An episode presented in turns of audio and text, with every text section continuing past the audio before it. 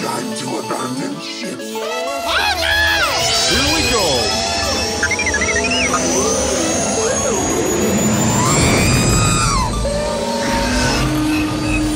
Can I persuade you to join us for a drink? It's a tradition.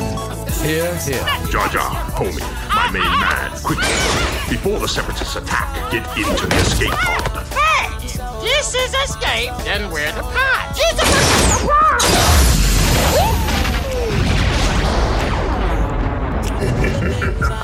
Welcome back, everybody, to Star Wars Escape Pod. I'm your host, Josh, and we have Blake with us in the Escape Pod today to chat all about uh, a retrospective look at, at 2020, just kind of recapping things that have come out, uh, things we've had a good time chatting about right here on the podcast, and uh, I'll look forward as well at, at things coming out, but uh, mainly just this crazy year and all the stuff that that 2020 has given us in the Star Wars fandom. And uh, if you if you may have missed some stuff, uh, you're gonna hear about it right here on Star Wars Escape Pod. So let's get into it. Sit tight.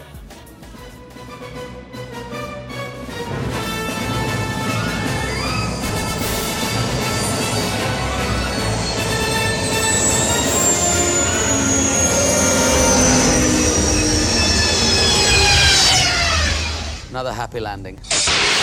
All right, we got Blake in the escape pod with us today to chat all about uh, just what I was talking about there at the intro. Uh, 2020 in a recap. Uh, what is coming out? What have you missed? Uh, you know, what, just a look back. You know, it's one last look before 2020's gone, and uh, there's plenty of Star Wars stuff to chat about. I mean, arguably, we had a busier year this year with Star Wars content than we have in the last five or six years. So, I mean, you know, let, let's get into it. Blake, you're right here with us in the Escape Pod. How you doing, man? Welcome back to the show. Hey man, thanks for thanks for letting me be here tonight, and happy to join you. Happy to be your sidekick for the evening. Oh, man, it's always a pleasure having you back. We're going to be chatting all about the stuff that's been coming out this past year, uh, right down to uh, the comic books and, and all that stuff. I, I'll skip over some of the min- minute things like some of the action figure releases and stuff like that. I, I can't keep track of all that kind of stuff, but I was able to find reference for uh, uh, for a lot of the bigger things. So we, we got plenty. Well, don't pass over all of them because let's not forget there was a life size, extremely high detailed That's true. That's Yeah. true. We'll get to that. Grogu. yeah, that's right. Mm. Yeah. Don't, don't forget that one. Can't forget that one. I'm just adding it into the list here. Man, so it's been a crazy year. Uh, gotta be honest. It's it's been it's been weird. It's been real. Uh, You say that, but I feel like I don't leave my house any more than I would any other year. Yeah, you know, you know. Well, we're we're diff- we're a different kind of folk. All right. Like I mean, like I mean, the, in in the words of Sheldon Cooper, man, mankind has has spent many many thousands of years perfecting inside. I mean, why would we go outside, right? Yeah, So- exactly uh, it. We're really uh, yeah. putting it to the test this year. I think that's what it was. To yeah, yeah. And thankfully, we had lots and lots of Star Wars content to get us through the year, so we didn't have an excuse to leave anyway. Yeah, no, actually, well, yeah, it's a good, it's, it's, uh, yeah, thanks for bringing that up because I was, I was going to say, despite all the, the garbage that I guess a lot of us have had to, you know, sit through and read the news and all that stuff, like, you know, it, it gets depressing, right? Yeah. But as a, as a Star Wars fan, I feel like we had just as much, if not the same level uh, of, of Star Wars hype that we have had in any other year. I mean, Yeah. like, there's been a lot of cool stuff that we've been able to And more to content, digest. more content Yeah. than any other year, which is crazy. Yeah, which is crazy. Yeah, I almost and- wonder if Disney created this pandemic so everyone be forced to sit home and watch their material. oh yeah, that'll, that'll be the next conspiracy. Like it's this is all this has all been for marketing Disney That's Plus. right. yeah, staying at home and watching Disney Plus. That's it's all it's all been an expensive elaborate Talk about plan. timing. Yeah, exactly. But I mean, yeah, to, to be fair, we did l- miss out on a few things this year. I mean, this was going to be uh, the next big Star Wars celebration because, uh, of course, Oh, this year right. being 2020, of course, we celebrated Empire 40. And uh, with that, they also released uh, the second A Certain Point of View book, which uh, re narrated the whole film from different characters chapter by chapter throughout the whole movie. And they did that when A New Hope came out. And you and I were actually down at in Florida for for that celebration celebrating Yeah, A New one. Hope for 40, 40 years of episode four. So this year would would have been the next big 40th anniversary for episode five. And it sucks that of course we couldn't celebrate that because uh you know, Empire remains to be many people's favorite Star Wars movie. So Oh, absolutely. I wonder Uh, yeah. then are they gonna push it or are they like So- I, I wonder why they didn't just do a digital thing, but maybe they- they, wanted to wait till they could do it in person. I, I'm kind of surprised that they didn't do a big online digital event like uh, like I tuned into the DC uh, universe or the DC fandom, which was kind of DC's online convention that they did, and they they announced like all their stuff like then uh, at that point, and they didn't do the online Comic Con one, but I feel like DC fandom honestly almost had more hype than the online Comic Con did, and a, a lot of cool DC news came out uh, in in that fandom event, including the Yeah. the announcement of Zack Snyder's uh, Justice League. You know whether you like that or not. Uh, you know it, it- they they did all of these cool like announcements, like big stuff, right?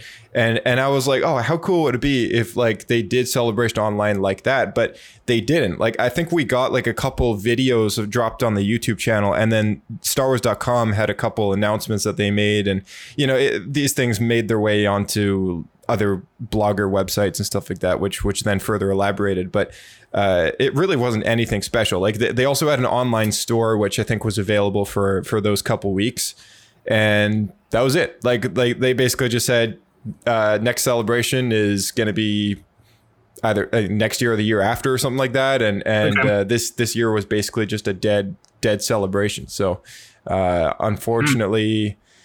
Didn't happen, uh, and, you know, and and the fact that it's just been postponed, essentially, it's just been canceled because we would have had Yeah. the the next one anyways. It makes So- me wonder then if because we got massive announcements of new shows and films coming out. I bet they would have announced all of this stuff at Celebration. Yeah, you know, it makes me wonder because Celebration was, uh, I believe it was supposed to happen in in the summer, but uh, a lot of this stuff they they saved for the Disney Investors Conference. So, yeah, it do, it does make me think um, what would have what would have actually been announced uh, if if they announced anything more because of course the Bad Batch announcement came out earlier this year Yep. and uh, and so it makes me wonder if there was going to be any other things that they would have brought up, and then they were like, ah, let's just save it for for fall. You know, that way we have a big slew of new things to. Yeah, and it could be maybe stuff wasn't confirmed yet at that point either. they're still playing around with which ideas to go with. Yeah. It's, it's all about the money too, right? So like, you know, they they sometimes they announce these things timely with even just down to like the stock value and everything, right? Like they're like, oh, if we wait if we wait so long for an announcement like this, you know, maybe our it'll affect our stock prices in a better way if we save this announcement for the fall when we're expecting this and this to happen, which will cause it to drop or whatever, right? At mm-hmm. least they can keep it coasting. So I, I don't know how it all works, but you know, it, they they decided to save it all for the investors conference, and I'm sure it benefits them greatly. Yeah, Um, I mean it makes sense because that's just going to make stocks go up, right? They need to they need a reason for people to for the wealthy to stay invested with with Disney through this whole thing. 'Cause Gotta obviously that stock. Their parks have been down. I just thought of another conspiracy. Maybe Disney did make the virus because Star Wars Land wasn't doing very well. now they can up. Galaxy's, Galaxy's that's right. Edge isn't doing well, everybody. We got we got to Brilliant people stay home, stay home and watch our movies. That's right. It's like, man, I was so excited when they announced that, and then I just heard like review after review of like, don't bother. That's pretty sad. Yeah, it, it sucks because I guess the only normal months, I guess, on a global scale that we kind of had was uh, January through mid March, and, yeah. and that was it. Like we got like, and you know, it, it, depending on where you are. Uh, if winter hit, I mean, you probably wouldn't be going driving outside too much in January or, or whatever either. No, just be just be whatever. locals. Yeah, so yeah, exactly. And for theme parks like that, it's like it's it's definitely mostly locals, and nobody's nobody's going on big vacations like in awkward times of the year like that.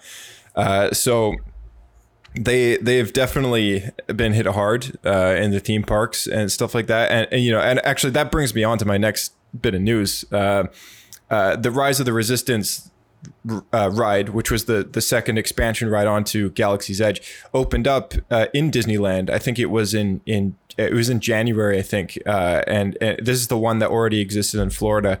Uh, but uh, that final California expansion was was ready to go, and then COVID hit, and it's like I felt like nobody was able to properly enjoy it. And and I did know people who went to Galaxy's Edge last year in Christmas, and uh, I mean, I guess I guess the news just didn't didn't reach everybody that this ride wasn't open yet. But you know, Yeah. obviously, it's like, well, nobody's gonna wait a full year to you know go on vacation the next year, right? Just to Yeah, use one true. Ride. So the grand opening, like yeah, yeah, Yeah, I was surprised, but I, I almost went for the grand opening. But then when I realized that it technically wasn't finished, yeah. I decided, you know, I'm just gonna wait. Well, I remember like you and I talked about that, you know, going again, and and you know, it's like, well, let's just wait until everything's open and until the rush is gone, then we'll then we'll enjoy it. Yeah, because it's not um, a simple trip unless you're local, right? So like we would have to Yeah. fly halfway across the continent to get there, essentially. Yeah, yeah, exactly. So uh, you know, it's just and it's no it's no small amount of money to get there in the first place. I mean, it's okay, but it's like it, it for the average person, a couple hundred bucks for flights in the hotel. It's it's not exactly the cheapest trip to go. It's it, it is if you're one person going with a buddy or, or two, but uh, you know, going as a small family or or you know even even as a, a couple that one person would have to pay for, it gets pricey.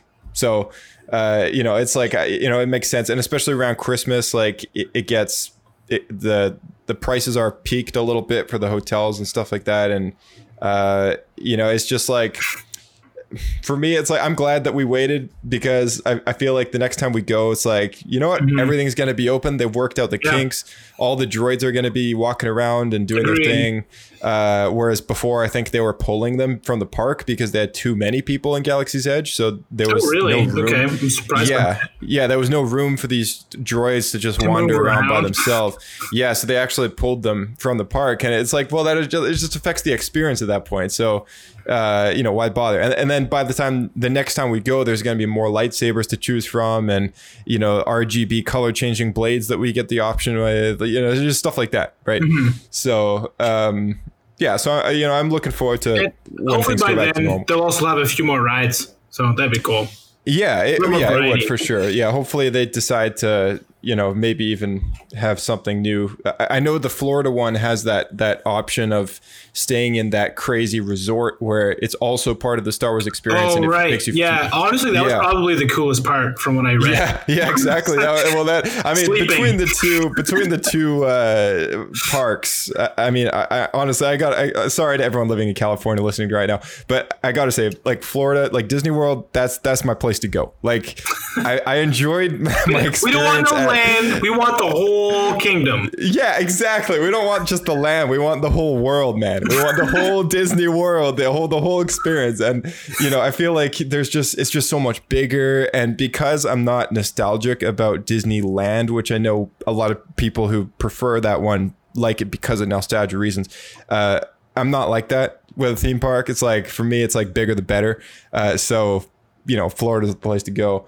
And they're exclusively getting this starship kind of experience where you go and stay in a hotel that looks like a part of the the whole experience, like your whole room and everything is like a inside of like the ghost, right? You get like a proper bunk, like in in like a ship kind of thing, and you look out the window and you see space and That's pretty all that stuff. Yeah. If they expanded that and they had like an imperial room and they had a, a like a rebel room, maybe a Jedi temple room, Yeah. which one would you go for? Yeah. I feel like I already know Uh, because the last one I said. Man, uh, well, yeah, yeah, I would totally go with the Jedi temple room, honestly. But, But the thing is, have you actually read into the Jedi Temple rooms what they're like? It's just like a box that's a bed and a bare room. and like it's like the biggest remote. trick in the book. Yeah, it's there's like the nothing in there because they're not Yeah. allowed to own anything. Can you imagine? It's like it's like the market of that was like this is the authentic Yeah, Jedi, Jedi experience. experience. you know, you go you go in there There's and just it's a just like box and a bed. like a single mattress on the floor. Oh man, That's what it's like. If you've ever read the novels, that's what it is because they, they can't own anything. And, and the best part would be it's like, oh, but but where does my wife sleep? It's like, oh, thou shalt not love, and they, they slam the There's no door. It's like, yeah, you're you're on your own, buddy. You have an adjoining room that auto locks at night, so you can't get through. Yeah. Security cams making Yeah. sure that you're you're you're in Yeah. your own bedroom. Oh my goodness. Oh, this is, No hanky panky in this section. yeah, exactly, exactly. so, That was so uh, funny, dude. I would so go for that. Oh man, that would make a great like par- parody marketing video. You know, uh, They don't feel all secretive, so like in the advertisement, they make it all mysterious, so you're not allowed to see what it is till you get there, and you've already paid for it. just see like the raw reaction of people's faces in the video. Oh man, Oh my goodness! All right, so so we had. Um, I mean, just uh, I, I want to get through the sad news here, but um, there's a lot of uh, a lot of people who passed away this year yeah. that obviously had some big involvement with Star Wars. I mean, uh, getting through um, uh, some some more of the notable ones. I mean, we had David Prowse, Jeremy Bulloch, Max von Sydow, uh, and Wilford Brimley. If if any of you saw Ewok Adventures, uh, uh, he was uh, he played the character of Noah. And uh, we had some uh, people who worked for uh, even the model shop and ILM and other people. We had Ron Cobb, Grant uh, Imahara, Joe Sinnott, Juan Jimenez, Alan Harris, Andrew Jack, Malcolm Dixon, Kirby Morrow, and Jay Benedict, uh, which Jeez, all that is a sadly huge passed list. away.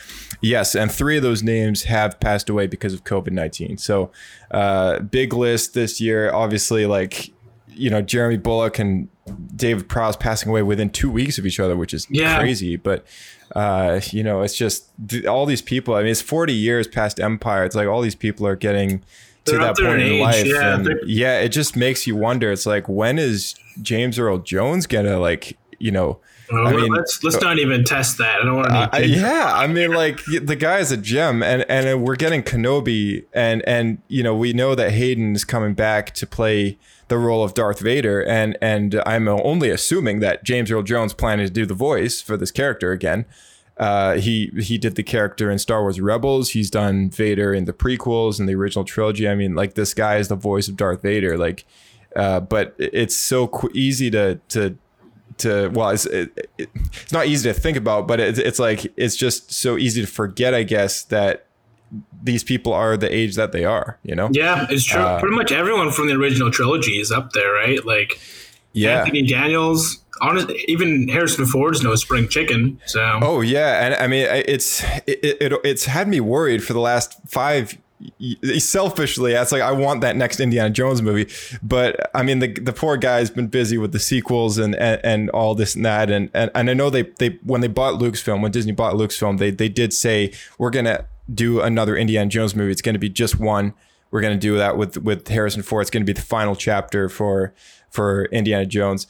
We'll see if, if they do it right this time. Because in the last movie, you could tell that's what they tried to do. They tried to hand it off, but it just did not work. right with shia all. labeouf's character Shia right LaBeouf, yeah. I think he was supposed to pick up the torch and do some more movies, but then the fan backlash of that movie just didn't go well. Yeah, I really didn't. Um, and, you know, and it's I don't know. Like, what's your opinion on Shia LaBeouf's character? Like, did you did you not Hmm. like him or did you like him? I didn't have a problem with Shia LaBeouf in that movie, and I thought It's the more the plot, right? It's m- more the not plot of the even movie. entirely the plot. It's to me they didn't actually execute the movie correctly. Hmm. So I, yeah, because you know, kind of I, on I- board with, with the alien thing. Like I'm not as concerned about that. To me, because that I would have preferred something that's a little more uh, in line with like the whole magical aspect of the other movies. historical and stuff, right? Yeah, exactly. Well, this this was historical too with the crystal skull. So it's all real. That's all real thing. It's all from the mind temples. That was all legit. So that's actually part of the movie that I liked.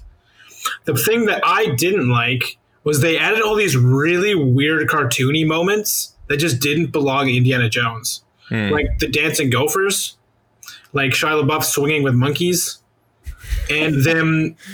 Uh, the scene how it came out where they're where Shia LaBeouf was fencing through the Yeah. forest.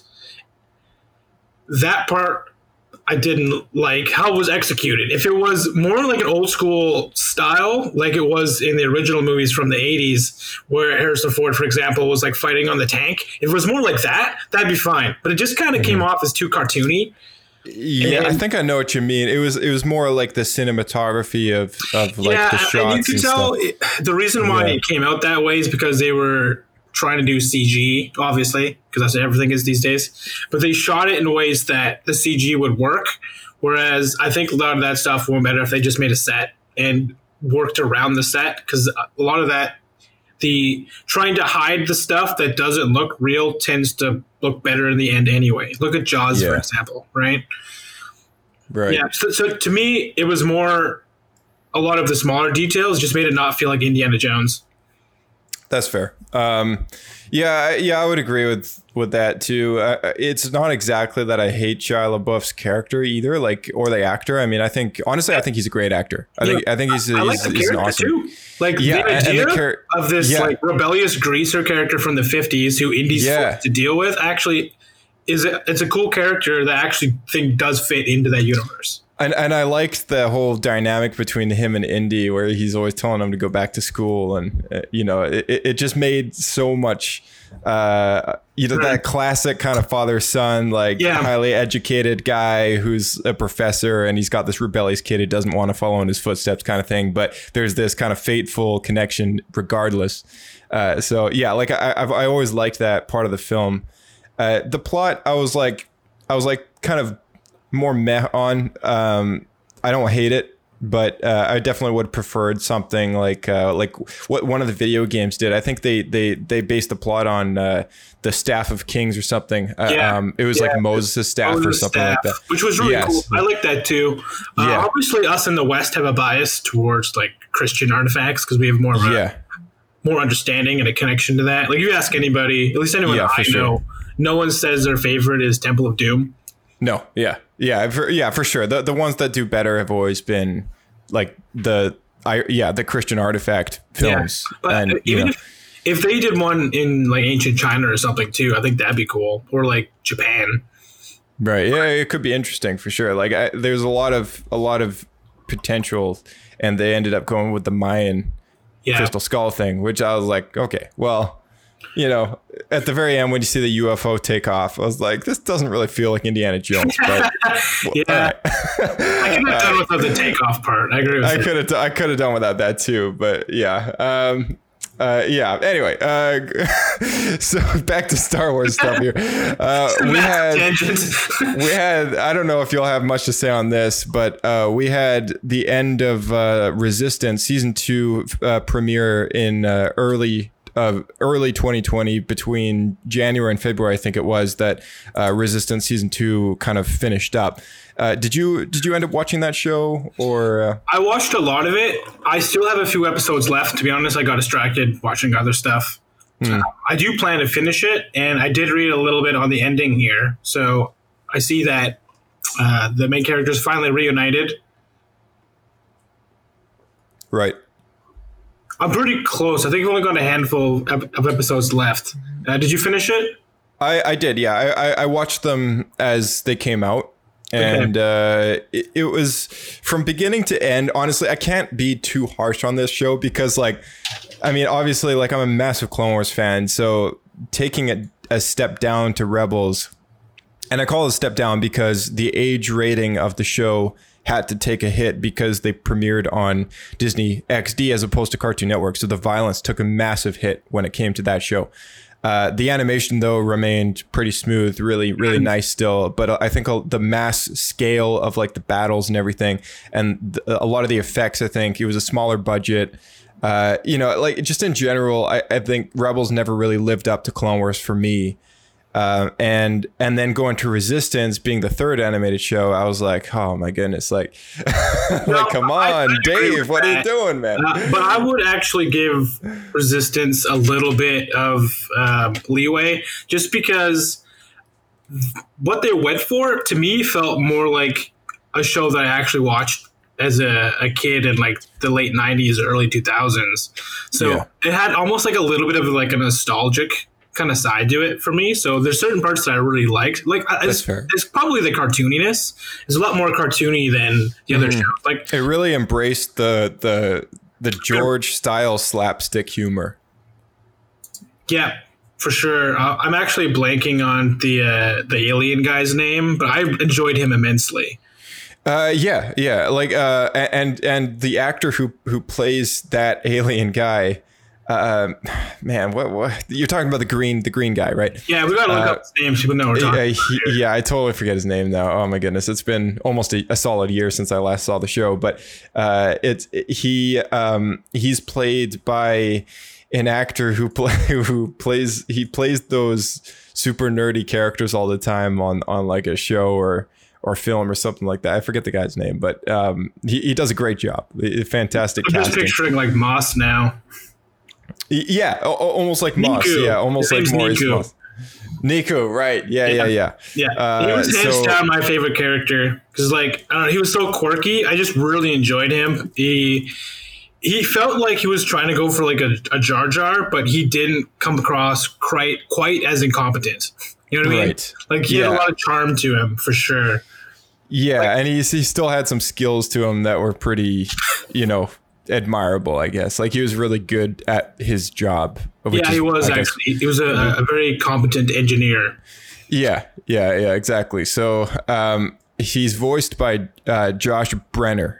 Uh, that's that's his name. So uh, Josh Brener is um, he was in uh, he played. He, the only thing I can namely kind of Oh, I'm, tell I, you he was I recognize him.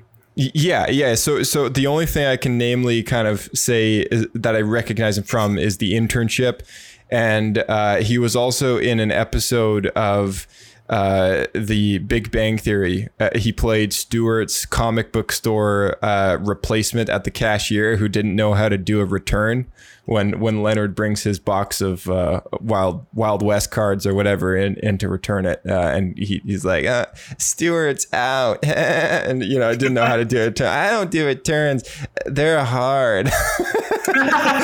so, yeah, so he, that's that. That was him. Um, Yeah, so he, But- basically he's got a, a bit of a trope character that he plays. yeah, yeah, he's always kind of that kind of character. So, um, yeah, but he, he did a great job at that at that role. So anyway, so we got the the ending to that series, and uh, yeah, like I said, like I can't judge it too harshly. It was okay. Uh, you know, it fits between. Uh, b- well, it fits starting from season one. It, it starts prior to Force Awakens, follows a unique uh, cast, and kind of we. a lot of really cool designs, I thought, into the Star Wars universe. Like, Yeah, uh, yeah, for sure. Yeah, it did. Some of the ships and everything. yeah, like actually the the main ship that they're on, that's uh, Uh, the name for it, but it's actually like it's like a big, huge docking space station for like refilling. It's like a refilling station. Yeah, uh, it, that was super cool. Yeah, it was. Uh, I think it was called the Titan. That- So the, the- type of ship it is. The uh, Titan was a. It was like a. a. I think it was some sort of. Um, I think it was called Titan, or or maybe it was. Maybe it was called. Or sorry, the Colossus, not the Titan. Uh, it, it was called the Colossus. That's and it. the, Yeah, that's yes, it. And the Colossus is, is like a. Uh, It's a refueling. it's kind of like a yeah, like a refueling station that that was parked in the water, and it's not until like halfway through the show that it, you realize it's it's actually ship. like a ship. Yeah, yeah, and it actually I thought that was out. so cool. That was a that was a very Dave Filoni move, and I loved every minute of it. Yeah, yeah, it was very it was very well thought of. Um, so there was some things in that show that I really I could get on board with quite a bit, but uh, the general I think age target of the of the show is what took a hit for me. But obviously, I mean I'm not I'm not eight so i mean i can't exactly say uh that you know i can't i can't judge it too harshly here but Yeah, but yeah fair. If we have any eight-year-old fans, please uh, reply on Twitter what you thought about this show. please get your uh, parents text- permission to get a twitter account Yeah. and let us know at swsk podcast That's right. Please tell Josh a new one of how this was the greatest show ever created. Yeah, and it's much please. better than Clone Wars. Please give me the rundown.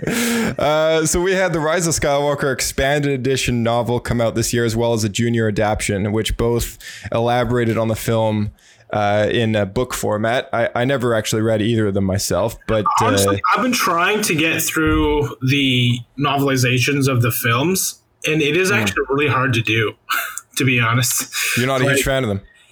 Well, the problem is because I already know the story pretty well. It's hard for me to stay invested when I can just go watch the movie and I kind of know what's going on. Like some of the filler details and stuff are, are nice, but I just found myself zoning out more than I do with new media. Right.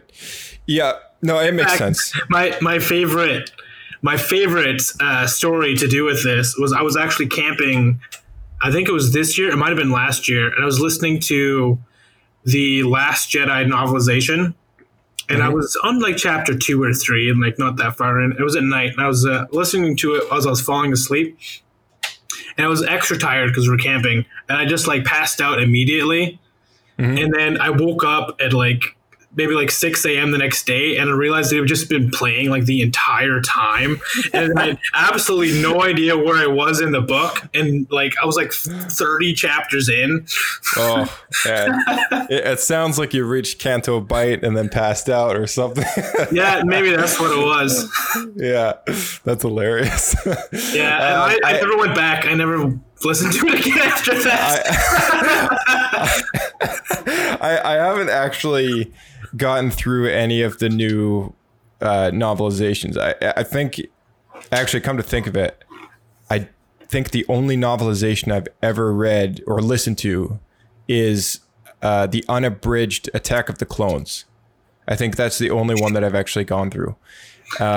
it was a Phantom Menace, to be honest. Uh, yeah, yeah. I guess, uh, yeah. I guess when I chose the audiobook, uh, I was, I think I was like, this was when I was like 13 or something like that, and you know, I had an Audible credit, and I, I guess Attack the Clones was the first one on my mind, so, uh, you know, I, I, I got that one. But yeah, it's, it, I, I don't obviously, I, it's been a long time since I listened to it, uh, but I don't remember hating it. And I remember many, many people really loving the Revenge of the Sith novelization. Um, and uh, to this day, I think with Disney, you know, behind the movies and stuff like that, naturally they've they've kind of found a way to market the novelizations as something that even if you go see the films, like, oh, here's the extra story, and it's like this. So they've been labeling all the novelizations as the expanded edition Yeah. um, and it's a brilliant marketeering scheme, you know, that's for sure. But really and truly, when it comes to Star Wars, the films are the pillars of canon. So, yeah. so even really if they're contradicts, you're saying. well, it, well, and, and Disney's been extra careful not to have the novelization contradict the film. But uh, for me, What when I if, and I don't know if this happened or not, what if a novelization adds something that is then contradicted by the following movie? that is uh, a more likely thing to happen, and it's not like we haven't seen it before. I mean, we've seen it in, the in- movies. in- we've seen it within the movies themselves, within the within the sequel trilogy. Yep. Yeah. Uh, and and you know it's a blaring it's blaring stuff to look at, but but yeah, it, it's even arguably if you're a big advocate for reading novelizations, it's even more blaring if you're seeing the text on the page and you know uh, reading reading it that way and then seeing the next book and going, hey, this doesn't make any sense. So uh, yeah, I mean obviously they try to avoid it, but uh, sometimes like once it's printed, it's printed. Um, but yeah, for me, the films have always been the pillars of canon. The novelizations have always been this thing that kind of goes to the side as far as like That's a very George Lucas canon structure. uh, it is, yeah, it's in line with that for sure. And it's not to say that any of the Star Wars books that have been coming out have been any less canon than the films are. But with the films, it's like those are the things that that the whole franchise is based on, right? This whole franchise was was started because of a movie. It's it's the way that that things have been going consistently since since uh, 1977 is like Star Wars is based on the episodes, right? So you look at those pillars I like I don't even think twice about the novelizations of those movies at all when I think of Star Wars. Like I think of the movies and then I think of all these other books that go supporting those stories and then I think of like you know the other things like the comics and uh, well and of course the the live action and, and animated shows now which which I would say are in line perfectly with the films as far as Yeah, I would say yeah, they're, they're top tier canon, including the Yeah. animated shows. Uh, yeah, and when Disney bought Lucasfilm, they they they did specify. They said we're we're branding the expanded universe as Star Wars Legends, and we are building off of the existing canonicity that George has left behind as the six Star Wars films and Star Wars: The Clone Wars. Like that's exactly what the blog article read when they announced this whole decision to make an expanded universe separate as far as Legends goes, uh, and to kind of more or less clarify that line. Uh, because let's let's face it, the expanded universe has always been something that George didn't really care about if he wanted to change stuff, right? He never looked at that as He, canon. always, he just tro- like if he had new stuff coming out, he would just go go over it. I mean, yeah, exactly. Yeah. a good example is when the prequels came out. Oh yeah, yeah, for sure. So uh, yeah, so I mean, it's not like uh, anyone can. I mean, I know we all were pretty upset that we wouldn't be getting more continuity on those stories. Yeah, 'Cause because I, I will say I'm in the boat where I'm I'm disappointed that we didn't get uh, stories that had to do very much so with the original EU uh, directly after Return of the Jedi, the original Thrawn story, Mara Jade, that sort of thing.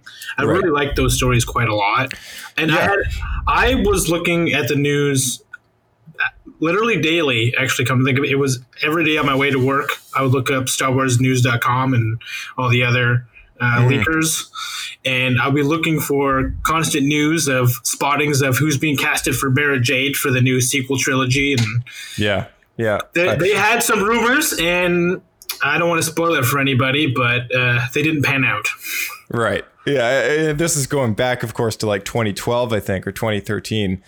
Uh, and I think a lot of us were hoping that those Timothy Like Zahn books were 14, i think because the movie was 2015 Yeah, and and you know the Timothy Zahn books being heir to the Empire and and uh, Dark Force Rising and The Last Command, like the, the, the, these three books were were incredibly iconic and arguably were the reason why the expanded universe, uh, aka Star Wars Legends, were were such a big hit going forward because. Um, a lot of the future post Return of the Jedi content, like all the books and stuff, they were based on that trilogy of books. And and not only that, but I mean, Thrawn being such an iconic character was one of the few that Disney has brought back into canon yeah uh, in the just- in the he- new he current fits- stuff. He fits so well, especially in that Yes. time zone. That it is something. He's a character that's very menacing, and he's Mm-hmm. not a force user, so it doesn't really contradict with anything that's happened before. Exactly. And and you know, and even bringing him back into the canon, it's like, oh, well, let's flex his time period a little bit so he exists in this other period here, which is before episode four. So they stuck him in Star Wars Rebels. They got Timothy Zahn to start writing new books based on that character. And that actually uh, plugs right into the next bit of news here. So this year we had Thrawn Ascendancy book one of a new trilogy, uh, and this one was called Chaos Rising. Uh, so previously, in the last couple years, we had a, a new Thrawn trilogy, which kind of sidelined the Star Wars Rebels storyline. This trilogy of books is a prequel to that trilogy, which will take place. Uh, it- it's like in the past uh, when Thrawn is actually still part of the the Chiss ascendancy, and it's his kind of rise to power in that on that planet and like in that unknown region space kind of thing. So it's it's the first of three, and and we got the first one this year. I haven't read it yet, uh, but there's been a lot of people who've been uh, um, you know pretty excited uh, uh, as far as kind of where it's where the story's going, That's and cool. um, and of course now more uh, now in this series. I will say there's at least one Mm-hmm. positive thing. On top of the fact that they got Timothy Zahn to, to do it, if it wasn't him, I wouldn't have really any Right. hope with the storyline. But uh, we're getting a lot more detail and a lot more of the character in this new canonized version of him. So there's that. Yeah. So Yeah, for sure. And now it's it's very likely that we're gonna have a live action version of this character show up, thanks to shows like The Mandalorian. Uh, and and you know the plan with the Mand- with the Mandalorian. I mean, I mean this kind of this is kind of a look forward thing that we'll bring up later. But with all the new shows announced, uh, the live action Ahsoka show, which will be a limited run, plus Rangers of the New Republic, and then Should be in- Mandalorian season three are all going to be uh, intertwined together, uh, and then we'll conclude in this cinematic conclusion event, which I can only think of would be where Thrawn. this char- character shows up, right? Which is like Thrawn. So perfect. Though the only thing I would would make me question that is he's technically already been this cinematic finale for the Rebels program. So I don't know if they would do it Mm-hmm. again. I would hope so because he's the perfect character for it. it wouldn't Yeah. bother me at all. No, I would Working- love to see him in live action. Yeah. And working with Ahsoka, it makes even more sense because she's already after him anyway. Yeah, and and I mean, and now we're we're getting to that point where it's like, where it's like this visualized dream of that original heir to the empire story of Thrawn and younger Luke and everything. We've got younger Luke now. Like like this is all true. coming together. It's like, I mean, I would freak out if we had a live action Star Wars movie called Heir to the Empire premiering on Disney Plus, like just a different story, not not based on the book, but like in you know based on what they've now done in the current canon. Uh, but you know at least shares the title. That would be insane. Like I would I would just lose my mind over that news. But uh, I guess we'll have to wait and see. Yeah. Um, Did they ever hint at Thrawn being back? I'm trying to remember if uh, Ahsoka. Yeah. Yeah, Ahsoka, Ahsoka, when she fights the the magistrate or whatever, uh, the the the Dave Filoni's samurai episode, uh, she she says, "Where's your master? Where's Thrawn?" And Okay, then and then it kind of cuts Thrawn. off. I wasn't sure if Yeah. it was like hinting towards him, but he, she didn't actually say the name. So she Oh did. no, yeah, she's she straight up said it, and then and then uh, on all the droids as well around the magistrate's place, uh, they had Thrawn's logo on their chest uh, of the uh, the uh, the Seventh Fleet or something. I forget the name of Thrawn's fleet. Uh, and now we've also got the Dark Troopers showing up, which is very very Thrawn. Uh, the Dark Troopers That- did show up. That wasn't a Thrawn thing. Just Yeah, a- and and it's easy to forget because it actually took uh, uh, Twitter to kind of help remind me that that the Dark Troopers had showed up before in Star Wars Rebels as like an animated version, and, and they looked only slightly different, but the more, majority of their their look was actually the same. Uh, and so it, it's actually not the first time that we've seen the Dark Troopers, but in Rebels they were never in, in Rebels they were never referred to as Dark Troopers. They were referred to as Sentry droids. So that was the only the only difference. because it's it's Gen two that is the suit. Uh, yeah. So in the EU, uh, it, phase one was a droid. Phase two and three, I believe, were suits. But uh, phase three being like a Hulkbuster style suit, and in in the show, the the cloner guy, which I forget his name, said that these these Dark Troopers were in the third phase. So they're uh, they're on, and he said they're unmanned uh, uh, droid droid like things or whatever. So it, they've almost flipped it. They've to, this is now the phase three, and it's a droid version. Whereas in the EU, it, a phase three was a human version, and I think way bigger. So uh, they've they've twisted the concept of the canon version of the Dark Trooper a little bit. Doesn't bother me at all, though. I mean, it's really cool to have Dark Troopers, anyways, like showing up. Uh, makes me yeah. they're gonna make Phase Two uh, a suit then. Yeah, it makes me wonder if they're gonna just reverse it and have Phase Two showing up. Uh, yeah, it, it's that's a that's that's a good point. Like, makes me wonder if we're ever gonna see some of the older ones. But um, yeah, so we got uh, there was some other uh, new. I mean, Solo and the Rise of Skywalker came to Disney Plus this year. Um, so I mean, this year ended. yeah, so this year marked uh, the year that they made the full transition from Netflix, and uh, you know all Star Wars movies can be found in one place. Uh, we also got a few more books. Uh, there was a Clone Wars book called Stories of Light and Dark, which was a collection of short stories that were sprinkled through the Clone Wars. Uh, there was a prequel to Queen's Shadow, I believe it was called, and this one is called Queen's Peril. Uh, both books are written by E.K. Johnston and were based on uh, Padme Amidala, which uh, a lot of people were super excited for because you know Padme being such a great character, uh, it, it's hard to find stuff regarding her and and um, and now there's two books and hopefully we'll get a third one. Uh, but uh, those two actually remain to be AJ's some of AJ's favorite Star Wars books of all time. So uh, they're impressive. Very reads a lot. very well. Yeah, and he reads he reads uh, almost more Star Wars books than than I think the only person that reads more Star Wars books than AJ that I know is Ian, and you know our friend from the UK. He's been on the show before. Uh, I think he's read every single Star Wars book in canon that has been released thus far. I gotta So- give mad props to him because that is a huge amount of time. like it's a Yes. lot. Uh, and I've seen his collection, and it's uh, like on on video. And uh, he's got every single. This is something I gave up on, is collecting all the hardcovers for or all the all the Star Wars canon books. Yeah, I remember, you and I were both doing that for uh, yeah, two I years, gave up on that. Yeah, yeah, uh, it's just got too expensive, man. It- it- there's other things to collect, and, and uh, besides, I just I just didn't find myself going back and reading the books. But uh, but yeah, No, he we he's just got them all on the them. shelves. Yeah, exactly. And and and Ian's got all the books, which is crazy. So I've always, you know, mad props to Ian for for being the guy to collect all that stuff. He's got the ultimate canon library. Uh, but uh, yeah, so we had those things. We also had a sequel to the Alphabet Squadron series called Shadowfall. Uh, which uh, you know I think Bryce would actually really like that series because uh, the Alphabet Squadron series has been uh, ver- uh, almost like in line with the X-wing book. So it's like based on a bunch of pilots, you know, uh, from from the rebellion or or whatever. I love Uh, that they're called Alphabet Squadron. I picture like toddlers with blocks.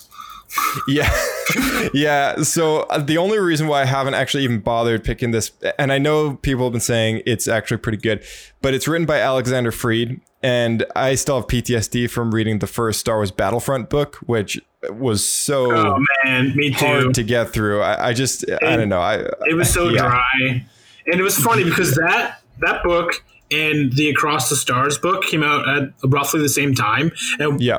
and the Battlefront book was advertised as this like hardcore like battle like Yeah. gritty novel, and the Across the Stars was kind of like, like, younger readers. Younger yeah, it was advertised for like thirteen year olds for like people who Yeah. are maybe like want their they haven't had their Twilight love scene in a while, yeah. and I loved every minute of the Across the Stars, and I could not stand at all the Battlefront Uh, book. I, I- I yeah. think I finished it, but it took me like three or four tries because I just I just could not stay engaged, and It then took take me a a while. and then forget everything that happened and have to start over. Yeah, uh, yeah. I'm no, I'm in the exact same boat. Um, I mean, I, I actually think I finished Battlefront before you did, but but I was it was the same way for me. I was like every time I put down, I was like, oh, I got to pick up this book because I bought it, you know. so, but but uh, but yeah, Lost Stars was amazing. Just such a good book, and uh, uh, yeah, it was it, it was in contrast to Battlefront. I think it was the star of that the year that those two came out. It was it was it came out on top for sure. Uh, so yeah, don't anyone listening, don't underestimate the young adult and the younger reader books uh, published by Disney Publishing because those there's the some gems in adult, there. yeah, the all the adult authors try too hard to make their books for adults, and it kind of ruins them. Yeah, and we're specifically talking about the Del Rey books, right? Um, so yeah, and, and you know, there's been some good ones as well, but I think in general, we had a conversation about this at one point.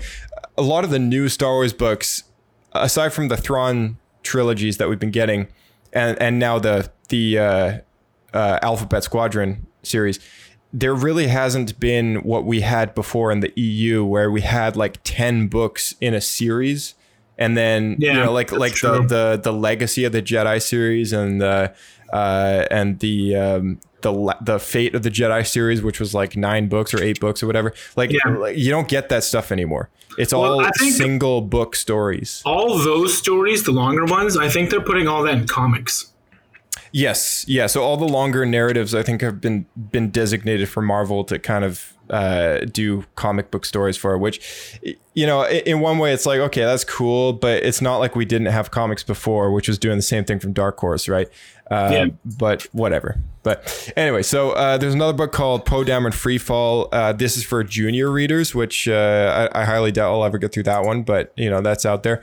Uh, the Rise of Kylo Ren comic book series took a look at kind of the transition from Ben Solo to Kylo Ren.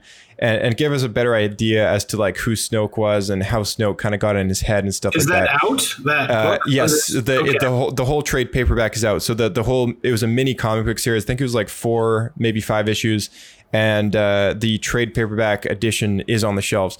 Um, and I've always been curious in picking that one up because um, I, you know I, it's not that I hate the character. Yeah, I don't like Force I- Awakens. I would actually say he's the best character in the sequel trilogy. I would say I would say so too. I think, and honestly, as much as I don't like uh, the Last Jedi, uh, well, as much as I don't like most any of those movies, um, like the Last Jedi did Ben Solo a huge favor. As much as that movie kind of gets general flack. Um, I I really did like the narrative for him in that movie in particular. Like he was the star of that movie for me. Oh, for sure. I would argue uh, Last Jedi as well. Yeah, yeah, like he was the highlight of that film, uh, hundred percent. And and I think like, um, you know, this this Rise of Kylo Ren comic, um, it it almost, I think Last Jedi could have benefited if if that comic book came out sooner. Uh, but yeah, I could see that. Lucasfilm Yeah. tends to be really overprotective with their storylines. you don't, they don't want to fill in the gaps too quickly. Yeah, Yeah, they don't want to release anything that'll give anything away. They like the idea that when you see the movie, everything's new. You have no idea what's leading up to it. There's been no spoilers, like even the small stuff, which can be a hindrance because this might make people like certain parts about the film better if they have like a novel or comic book beforehand. Mm-hmm. So, and then when they do release stuff, they they clamp the authors down so much that they don't really give you anything you're interested in anyway. So, right. yeah, yeah it's it is what it is. I mean uh we got well let's see let's take a look here. We got uh we got a new darth vader series uh as well as a new star wars series set between five and six. Did you ever read the darth vader or star wars comic series from marvel that took place after episode four or, I or the, or the second darth vader there's a second darth vader series that took place right after episode three I've only seen the first run, so the first volume or whatever they released. okay I've, I've only read through that section. is that the one like- after episode three or four It's after four. Gloom's Yeah, okay, so so, it's, a- it's that after was the- four. That was Yeah. the first one that they made, which was kind of a sideline story to the Star Wars series, which is ongoing for about nine volumes or, or 12 volumes or whatever. It went Yeah, way I was reading both of those when they came out. Yeah. So, so I, I, I only made it halfway through the Star Wars series, but eventually they capped it off. And now this year they kicked off a new Star Wars and Darth Vader series, which now takes place after episode five. So they're trying to fill that gap in. But Hmm. what were you saying, uh, Dr. Aphra? Yeah, I was gonna say I remember her being introduced. I didn't get far enough for her to actually really do anything, but I remember she was very. Yeah. quickly becoming a very prominent character. Yeah, uh, it quickly becoming a fan favorite too. And and I remember when we were down at Star Wars Celebration when because the, these this character came out quite a while ago in that original run, uh, but we ended up buying uh, the triple zero and and BT. I think Yeah, it's BT one. Uh, the Ko- the Kodo Kotobukiya uh, statues from from Celebration uh, Orlando. Yeah, I remember And- you and I were waiting in line for so long. We are like determined to get these, thinking they're going to be like the best, most valuable ones. And then there's that one R4 R4 unit that was like really cheap, and it Yeah. just like completely surpassed anything else by a lot. It's just so funny because Bryce got that one. Yeah, he got that one. when we got back from the convention that that that year, we all looked up this stuff online because, of course, this was all limited edition stuff, right? So we were like, "Oh, what's, what's it worth already?" Right? And I, I think ours was like it went from from being like sixty US or or whatever it was up to like uh, you know hundred bucks, and and the, it was the two droids in the one pack. And then Bryce got the R4 or R5 unit or whatever, the one that loses the bad motivator in, in episode four.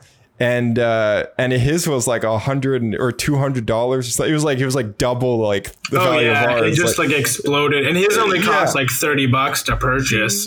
yeah, yeah, yeah. His was like half the cost too. So it was so funny. Um, Like, oh, we should have got that one. And you think about it, it's like, of course, his original trilogy, but we, we went, we fell for the advertising of the Yeah. the new like evil version of R two and three PO. yeah, we're like, oh, these are gonna be a huge hit. Like, And now everyone looks at our display cases, they're like, "What the heck are those?" And of course, Yeah. everybody knows like the bad motivator droid. yeah, exactly. Everyone knows R five. Nobody knows what triple zero is. We played the fool.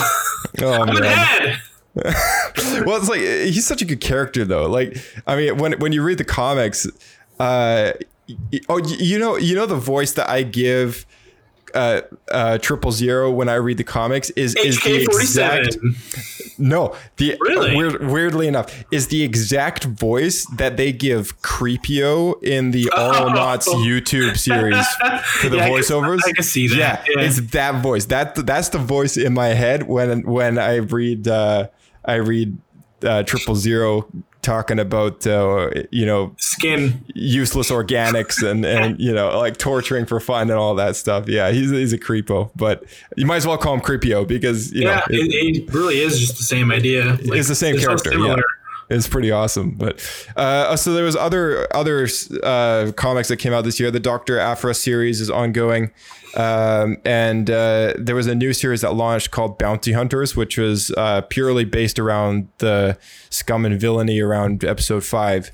And uh, there was a, a series for younger comic readers called Star Wars Adventures, which um, I don't even know how that thing works. It's, they do random stories here and there across the whole the whole saga. But uh, that pretty much sums up all the comic stuff.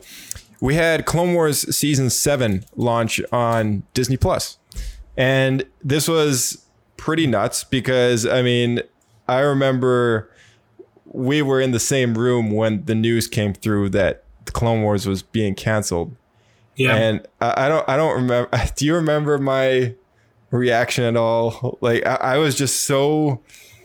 Heartbroken. it was like That's, just a, that's one way to put it. Yeah, it Yeah. was like it was Christmas morning and the tree started on fire and you didn't just lose your gifts, but you lost the whole house. And all the nostalgic ornaments and everything. Yeah. just Everything. like you went from Christmas morning getting the, the you know the toy you always wanted to going to have to like live on the street.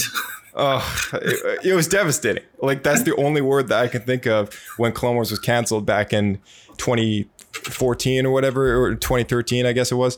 Uh, but you know, and then of course I had a sour taste in my mouth when Rebels came out because I'm like, this is the show that replaced And I Clone know- Wars. And I definitely noticed, yeah, you were so bitter about everything that came out about that show. They put out a Yeah. trailer and like we were maybe 15 seconds in, you're already complaining that the graphics were and the like the uh, the renders were better in Clone Wars. Yeah, It's, oh, it looks so bad. it looks so much more basic. Yeah. Where's the grit? yeah. so yeah, I mean, like I was so I was so nasty towards Rebels, but I mean, I mean now now it's like, I mean, obviously it's ga- it's geared to a slightly younger age group, being on Disney Plus uh, XD, but. Um, but yeah, uh, there's something. Honestly, there is something irreplaceable about Clone Wars. Like it's there was so many fans petitioning to have this show back for years, and they actually did it. And and it's like it makes you think. In retrospect, it's like that was a better show. Like it always has been. Yeah, no, it's true. I think even Dave Filoni knows that. Like there there was more there's more depth to it. Yeah. And and as well as to that, I mean, we had the the announcement of the Bad Batch, which follows characters from the Clone Wars. They kept the same visual style. I you know recently when they launched the trailer, it's it's very obvious this show overlaps with Revenge of the Sith and Clone Wars, So and continues Clone Wars as a narrative in a different show. Like Yeah, this is say, just think- Clone Wars wrapped up in a new bow. Like it's Yeah. a dream come true, right? Like it's a dream come true. And as a Clone Wars fan, this is everything I wanted. The only thing I could want more is the episodes we never got for Clone Wars finished. That's the only thing I would ever want to ask for. But I mean, Bad Batch is is a pretty close second, and at least we got a finale for for the Clone Wars. Yeah, honestly, I think that's going to be exactly what they're going to do. I think Disney realized that they made a terrible mistake canceling Clone Wars, which is funny because when they when they bought Star Wars, they just saw the massive price tag that Clone Wars cost, and were like, "Nope, we could do that for way cheaper." And Yeah. I think they like burned a lot of fan bridges when they did that. There's so many people, you included, yeah. that Yeah. like when you saw that happen, you just you realize like Disney's gonna take what you love and just like burn it to the Oh ground. yeah. Well, it was it was it was not that far uh far far away from the same news that came out when they did announce publicly that they were rewriting episode 7 and discarding George's outline. Like like Yeah. this was this was public news that came out that that they said yeah, we're taking it in a, a different creative decision or direction. Yeah. Uh, and, and it was around the same uh, around the same year or whatever that that this Clone Wars was you know Clone Wars was canceled and and, and it was like what are they doing. Like yeah and at this point I hadn't seen anything. Not to mention Star Wars thirteen thirteen which still hasn't come out it was canceled. And that was a game that many fans still want even today. And, It's, and it looks like so good.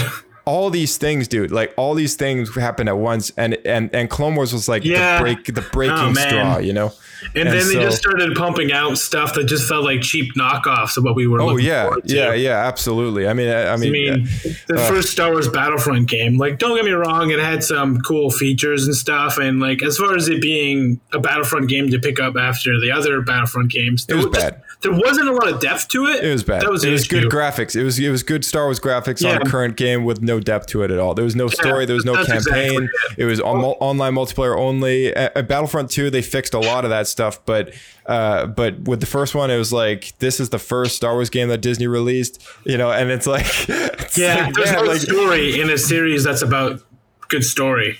they weren't doing anything to get anyone's Yeah. good graces back then. And, and honestly, if you ask me, they're still trying to recover from that. And despite Actually, all it- these new announcements that they've made, they've started to repair things. But that's it. I mean, I'm still I'm still trying to get over the sequels and just how upset I was with those. But yeah, Well, you know, people who dislike the prequels are just getting over it now. So give it 20 years. Yeah, I don't. I don't even think they're getting over it. I, th- I think it's a lifelong thing, right? Like it's. I, I'm. I'm almost accepting the fate of like being obsessed with, you know, disliking those three movies. You know, the sequels. That is for the rest of my life. Like, I want to like them, dude. Like, here's the thing. Like, oh, they're sequels, right? Like, they're sequels to the original Star Wars movies. Of course, I want to like them. They're not giving me any reason to like them. That's the that's the problem that I've got with those films. And and you know the problem that I have is like that they stepped away from George's vision and narrative completely and, and decided to go their own direction. And this is all in line with that first kind of let's cancel this, let's cancel this, let's change this, let's change that. And and it was just like it was too much. And it's like you know, and and Rise of Skywalker was the final the the fi- the failure was complete, you know?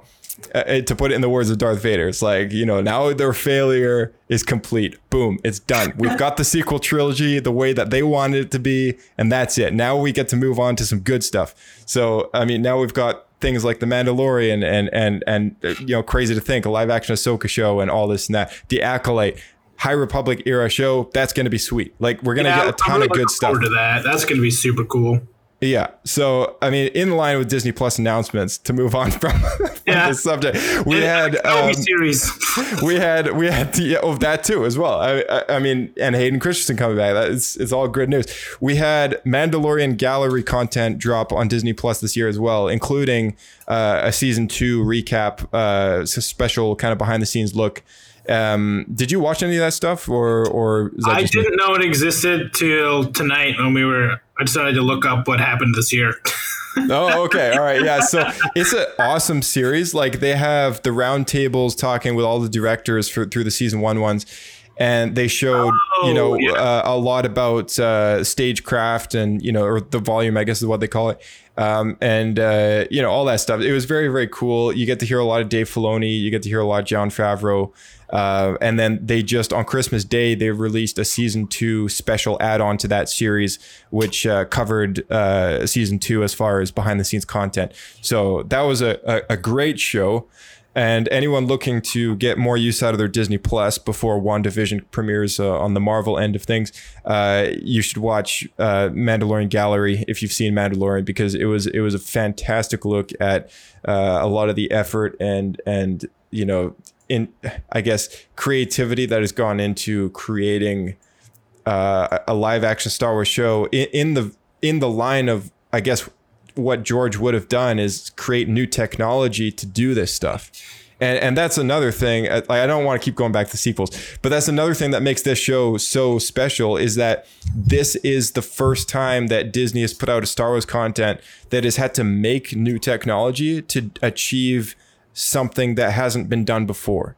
And and that was something that a lot of the previous Star Wars movies have stood on as far as a, a, a, a like a behind the scenes VFX pillar Yeah, You know, the the, pre- the prequels did a lot as far as sequels. uh, it-. I'm sorry, the originals as well, right? Uh, well, yeah. The, well, the originals. I mean, going back that far, we had uh, like major improvements to how they did uh, miniatures uh, um, for you know for for film and, and stuff like that. If you compare the original trilogy to any other film of that era, the amount of like the effects comparatively is insane. There's no no comparison. Yeah, it's Like- it's it's like way better. The A New Hope came out the same year as the original Planet of the Apes movie, and if mm. you watch those side by side, like your mind will just be blown. Oh yeah, yeah, for sure. Um, it, it's crazy how how far it's come for sure, and uh, and you know, and and then taking those miniatures. Uh, I mean, you can go into the whole history of what ILM kind of did after Star Wars, but uh, I mean, you know, you take all that stuff all the way up to the 90s where we had the special edition release the releases where they started tinkering around with CG and then going into the Phantom Menace you had the best of both worlds you had this new evolving CG uh, department um, and then you had the perfection of miniature models and you know just artists that make these giant you know scaled miniatures and you know seeing seeing things like the Boonta Eve pod racing set and Yeah, it's just exactly. insane. Like the level of detail and scale was just it, it it's not done anymore. Like people don't do that So anymore. true. Honestly, the Uh, only thing comparable would have been uh, the original Lord of the Rings movies because they did the same thing. yeah yeah that's true that's true yeah Lord of the Rings uh, did the exact same thing as far as models go in fact some of their models were actually even bigger uh, Oh man, but massive. Yeah, but uh, but yeah, I mean, exact same kind of time period there where you had the best, you had this this new kind of CG thing, but then you also had the miniature models, and then and then now with uh, w- well, and then going forward from Phantom Menace, you had Revenge of the Sith, which really took. Um, it took environment stuff to the miniature scale, but it really perfected that CG kind of look, which it became more modern, which was what we have today, even better. Um, You're and- even skipping over Attack of the Clones, which had the first Oh, 100% CG sequence, excluding actors, within a Uh, room and- just green screen.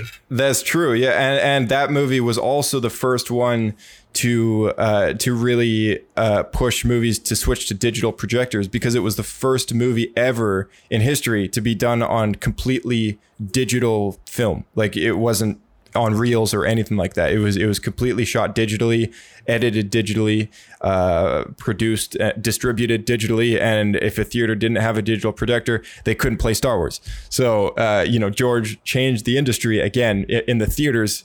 Uh, That's right. George single handedly increased the cost of your movie ticket.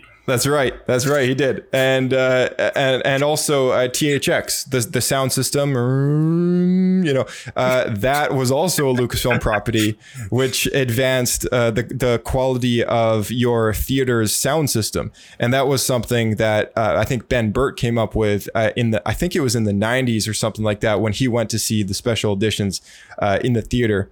Um, I believe it was special editions, and or maybe it was actually maybe it was the original trilogy, but uh, whatever the case, that technology was built uh, as a service to uh, improve the level of audio that you listened to, that you heard it when you watched a movie in the theater, and and to this day. That has, of course, been translated into like Dolby Atmos and you Yeah. know all the crazy audio things you get today. But yeah, um, uh, yeah, that's right. All around. Uh, but uh, yeah, it's crazy, man. Like Star Wars literally has single-handedly changed the world. I mean, Pixar was a Lucasfilm company.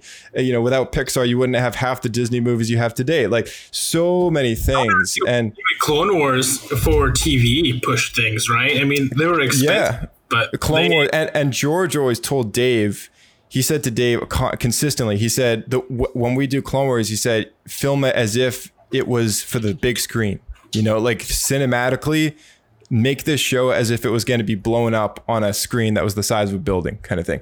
And and that's you change. It's it, for a director, it's a different mindset because Yeah. like you know then you're not filming a soap opera for for television. You're filming a, a cinematic scaled thing. So you watch his his involvement, like Dave's involvement of like Clone Wars until season five. Is like season five rolls around and it's like you get the Battle of Mandalore and stuff, and it's just insane. Like the Yeah, level of some of those shots are cinematic so quality. epic. Oh yeah, it's it's crazy, and it, like you see his his improvement as a as a director, just like you know grow with that show, and then getting translated into Rebels, and now into live action with Mandalorian and stuff. It, it's he's he's come a long way, uh, you know, and we all have good faith in Dave that he's going to bring a lot of good things to Star Wars going forward. But uh, yeah, Yeah, to, to bring it around though, then if you compare that to the sequels, they didn't really push the envelope.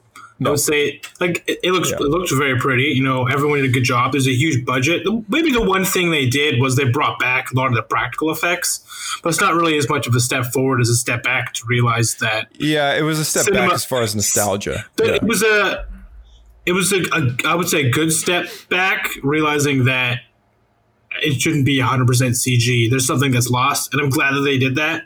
Mm-hmm. But that's a much smaller step compared to everything else. It's realizing that you know things have gone too far, right. and then the Mandalorian, as you're saying, took the next big leap. Honestly, across the board for for cinema and TV, bringing in this cool new like light stage setup. For those of you who don't know what it is, it's basically they take a like a set. If you think of a, a movie set, except instead of it being a room with props and stuff, it's a, a a room that is entirely LED lights, and they project a image of the room they want the actor to be in onto the lights. So you can kind of think of it almost like you're like a TV that is your an entire room, and it's all lined up to the camera. So as the camera moves. Uh, th- the room will move with the cameras. you can't tell that you're in a fake room.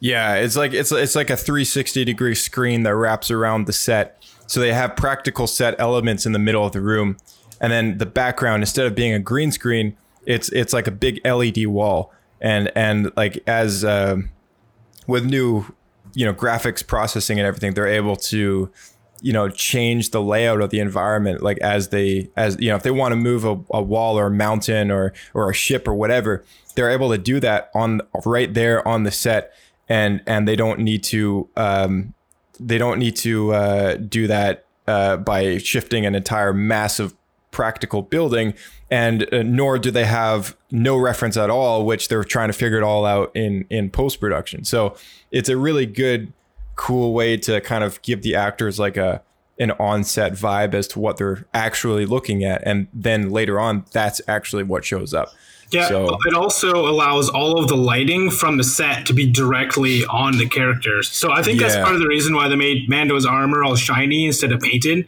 is because Right. you get all the real lighting that he he would be in the CG room, but because it's it's set up with these these lights or these screens, you get Mm-hmm. realistic lighting off of the armor.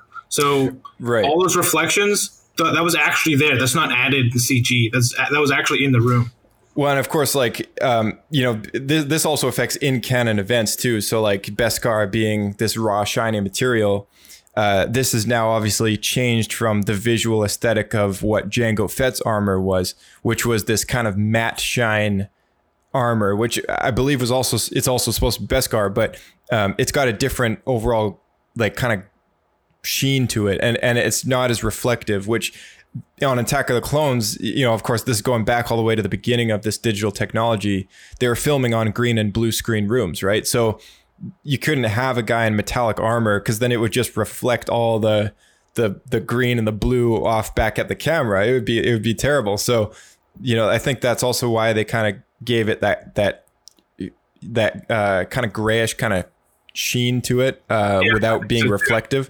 Yeah, and then flash forward to to today's version of of Mandalorian reflective like metal armor, and you're actually able to get those real reflections that are coming from this stagecraft uh, uh, scene. So. Uh, yeah, we, I guess we've talked about this quite a bit, but um, yeah, for any of you guys, just to recap, watch the Mandalorian Gallery. It's a great show on Disney Plus, and uh, season two just just uh, dropped uh, behind the scenes uh, on Christmas Day. So we had that. Uh, we also had. Did you ever watch Jedi Temple Challenge? It was the YouTube show. It was like a game show for kids, I did not see that. No. and Ahmed Best hosts the show. Oh, that's awesome. Our, Yeah. Jar Jar Binks. Yep, yeah, Jar Jar Binks. So he plays a Jedi character uh, who, to him, he says has some sort of relation to the cameo character that he plays in Attack of the Clones, who shows up in the bar that Zam Wesell gets her hand chopped off by by Kenobi. Uh, so he runs a game show for kids uh, where they they have to uh, compete in pairs against each other to complete different challenges, and then the last uh, pair of, of kids gets uh, I don't know they, they win the game kind of thing. Uh, Okay. But uh, yeah, I, I watched a couple episodes. I was like, man, I, if I was like eight or nine years old, I would love to do that thing. Like that would it looks so cool. But yeah, of course, at this age, like I would own that set. Uh, but like you just like the challenges are pretty. You know, they're they're they're for little people. But uh, Yeah. but yeah, it, it's it's cool. I mean, having the idea of a Star Wars game show, I was like, this is awesome. Like if I was if I was eight or nine years old, I, I'd be loving this. I'd be watching every week. Um, so you know that was a thing. Uh, Sims 4, which seems to be a never-ending game of DLC. That's so funny. Honestly, that game, when it came out, it was like the 90s. Oh, Sims, yeah. So Sims 4 now, they're only on, only on the fourth version, but that's because they constantly add on. Okay, I, I took a look at the DLC packs on on Steam for Sims 4, and uh, the amount, uh, like the game actually is not that expensive. There's like over 20 different DLCs, all $20 or more for this game, like just for Sims 4. And this game came out ages ago. And more recently, they came out with a Star Wars DLC uh, in regards to Galaxy's Edge or Batuu. Uh, so they've transformed Sims 4 into a partially a Star Wars game now at this point. So that came out this year uh, in the fall or late summer. I forget which one it was. Um, but uh, yeah, I've never actually played lengthy amounts of The Sims. I used to play a lot of the mobile apps when I had uh, an iPod, but It's um, funny. Like a bunch of friends of mine, they would all play it because they liked like building houses and not so much actually playing the game. So it would like build their own Hmm. Custom homes and stuff, but like, yeah, place like the couches everywhere. Yeah, exactly. Yeah. Yeah, so with the Batuu expansion, I think there's some sort of narrative for the for the Sims that you can you make decisions for them and stuff like it. It kind of turns into a bit of an RPG game, I guess. But uh, but yeah, it's I was like, okay, that's that's kind of cool. Uh, we had an expansion to the Old Republic, Onslaught: Echoes of Vengeance, another game that has been going forever. Uh, I, you know, I couldn't really get into Old Republic. I, I've had a, a character or two. I could never get into the the MMOs. I just don't have the patience for them.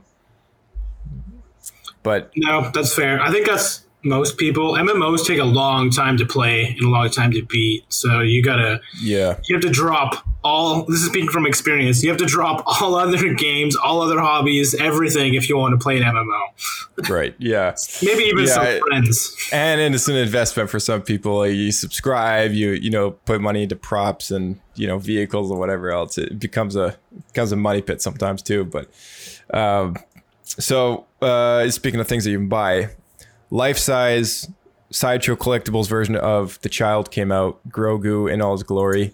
Uh, i did buy one uh, had it on pre-order since january and it's amazing. Uh, looks just like the real thing. Uh, it's actually made by the same company that makes the onset prop legacy effects. And uh, they have a massive back order of, of orders. So you know if you order today you might not get it until like you know summer next year kind of thing uh, because i ordered mine that's really late- popular then hey yeah, yeah, it is. And I ordered mine like between January, February, and uh, and I got mine only like in November. So yeah and i remember you bought it and then like six months later they upped the price yeah, they, they did. They upped it like 15, 15 US dollars or 25 US dollars or something like that. And uh, and it was because I think it was so popular that when they first launched it, I was like, there's no way this is selling for like 350 or whatever. I was like that even even converting Canadian currency into US, I was like that's still pretty cheap for a life-size replica made by the same company that makes this for the show. Uh, so I was like second day it was available, I was like purchased, like done. Um, and and you know, I'm glad I did because not only did it go up a little bit, but um, it is limited edition, so they're not going to be making them forever. Uh, you know, one day they're just going to call it quits and be like, "Okay, that's it. Uh, we're going to finish what we have on order, and then we're not making any more." So um, I'm I'm glad that I put my order in. So Uh, we also had uh, Hasbro uh, did decide to do a crowd-funded project for a big vintage style uh, sized version for your action figures of the Razor Crest. Uh, did you ever collect those those smaller action figures back in the day? The you know the three and three quarter inches. Not really. I got a. Mm, no, I think I always got the the bigger ones, the six inch, and I only got a handful of them just for putting in like my cases of specific characters I wanted. Right. Like I got Thrawn. I had actually planned on getting Darth Revan, and then totally forgot about it, and now probably can't. Yeah. Uh, and then I've gotten a few for gifts for people, but uh, it's never been my thing to get like all the action figures. There's a lot. There's Yeah. so many. The six inch ones are are they're definitely action figures for older kids because they, they they're expensive. They got the detail to The them. They- detail. uh, yeah, they're they're basically yeah they're they're cool. Uh, but the three and three quarter inch has been the one that's been going the longest. Um, and uh, I actually did have some way back from when they they launched Attack of the Clones uh, lineup of of stuff. And uh, to this day, they're still not worth very much. In fact, I even saw some in our local toy collectible shop, and and it was uh, it was uh, you know it was shocking how how much they've even declined in value, even if they're like In mint condition.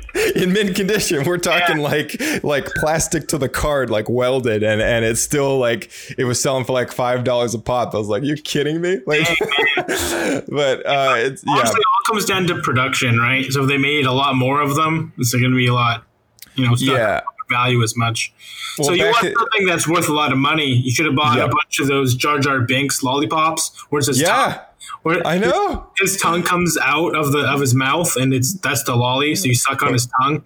Right. Yeah, yeah, yeah, exactly. You should have bought some of that stuff. It's crazy what you, what you, you know, people don't think something's going to go up value and then it does because nobody values it originally. Yeah, And that's then, exactly and then, what it is. and then everyone's trying to find it because because nobody's got it anymore. Yeah, exactly. That's rare. It- It's like you can buy a Star Wars pizza box online from Pizza Hut way back when I think it was the prequels came out, or something. I think it was Phantom Menace. And Pizza Hut did a uh, a lineup called uh, I think it was called Jabba the Hutt. Uh, Oh, if you if you look up. Jabba the Hutt Pizza Hut box, you're able to find a, a pizza box with with with Jabba in the logo or something like that. You know, uh, or or maybe it was like it, they also did the same thing for the episode one re-release, like in 3D. But uh, there was an original lineup way back when, and uh, and for, I think I, I I vaguely remember somebody was like asking yeah. money for like insane money for this pizza box, and I was like, what the heck, man? That's like so this funny. is a pizza box. Yeah. but anyway, Pizza the Hut. yeah, Pizza Hut. It was like, oh, man. um, so Star Wars Squadrons was the next game from Star Wars uh, at EA, which uh, good reviews. Uh, I'm still playing through it. Uh, I still plan to do a dedicated episode about uh, the campaign and everything, but uh, so far it's been awesome. Reed played through it; he loved it. Um, anyone who really liked the gameplay of the ships in Battlefront 2, uh, you know, you'd really love Star Wars Squadrons, and it's got a full Or- campaign. If you like the original games from the early Yes, '90s, X-wing, Rogue, yeah, Rogue Squadron, uh, X-wing, and Tie Fighter. Those those are all great examples. Yeah, that's a good example. Uh, uh, even even Star Wars Starfighter, uh, which was um, uh, Phantom Menace era PlayStation Two game. Uh, all those you know, Star Wars Starship games go back uh, quite far, and uh, you know this was in line with all that stuff, but using modern technology. So you can, if you got a VR headset, you can look around your cockpit and play the game like that as well, which is super that's, cool. That's probably the coolest part is they they made it VR friendly, so you can actually be in the ship. I was surprised they did that, and it blew me away. And honestly, I want my VR set just to do that one thing because it's honestly that's so cool. It's awesome, dude. Yeah, Yeah, I, like, like- I'm. Yeah, it's really in, in, enhanced the level of appeal I think to that game. Yeah, honestly, we're almost there. I think as far as getting the Star Wars games we want, like full VR, high quality. Like we're seeing like piecemeal, like the Darth Vader series, and then mm-hmm. Yeah, Uh, the Vader Immortal series one yeah. through three. Yeah. And then we got this X-wing game now. But honestly, I think we're getting closer. I'm just waiting for that like complete Star Wars RPG all VR. That's what I want. We're I want- almost I there. want, I want KOTOR, but VR. it, we're almost there. So the next game that came out, I mean, it's- if leave it up to Star Wars to push the boundaries of games, and this is taking it quite far from Battlefront. But uh, but we have the the next uh, Oculus exclusive Star Wars game, uh, which is called Tales from a Galaxy's Edge. Uh, and uh, this game took players uh, in their headsets, uh, completely VR game, uh, to Batuu, where you live out a story of um, as a smuggler, sort of, or a droid repair technician aboard a ship that's transporting cargo, and uh, the Red Key uh, uh, in, Raiders or or or something like that. Uh, I forget which gang it is. Is is, is the is the gang that shows up in Force Awakens with the red eyes in their helmets?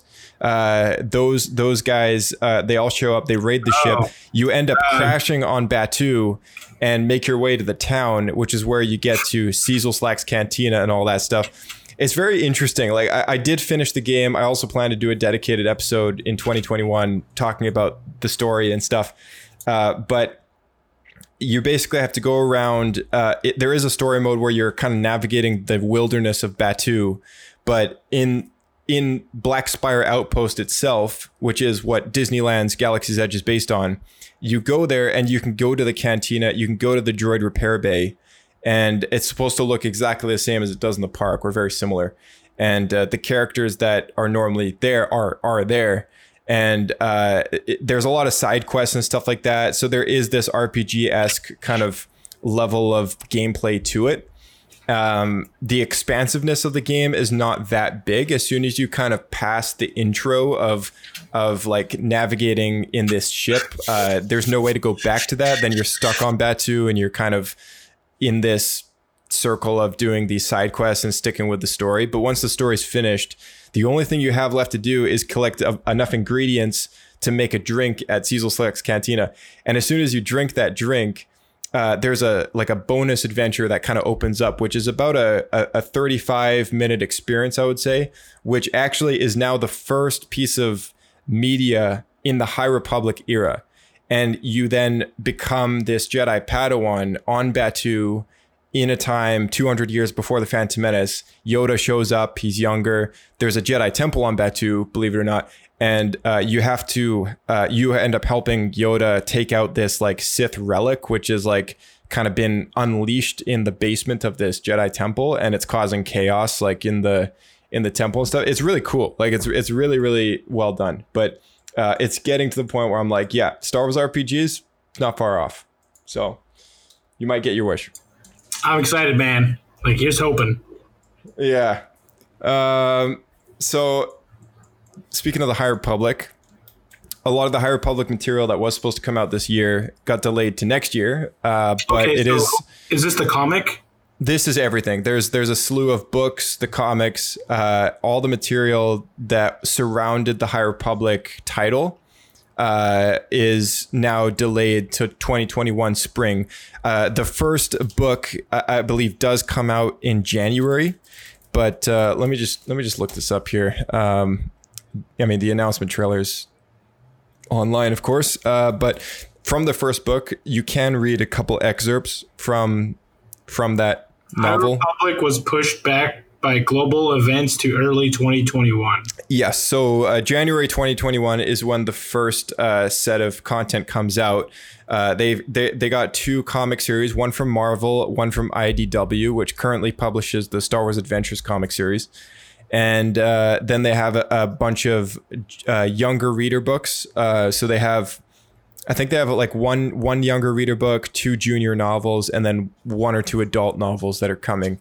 And uh, bet- between all that material, there's going to be this buildup of a story, which is trying to create a base for that time era. Because right now there's nothing. Like even in the EU, there's like nothing for 200 years before Phantom Menace. There's like it's it's Okay. pretty slim. I'm glad they put an actual like time frame because we have stuff from like, the KOTOR era, which is thousands of years, and then there's Yep. like a huge gap. Other than, I guess Tor fills in some of it, but not much. Uh, and then we get the the prequel films. So I'm glad that Yeah. it's, it's going to be 200 years before because I was curious when they were going to do it.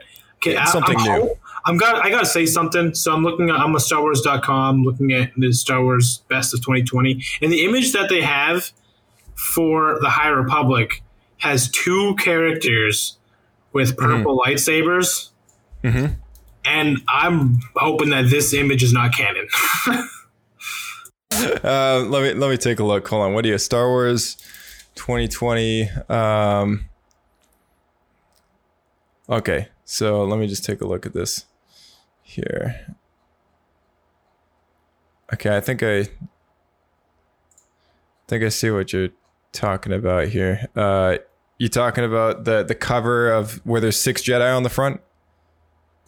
yep, that's the one. So there's two. Yeah, I see the two people with purple lightsabers. Okay, you don't like them?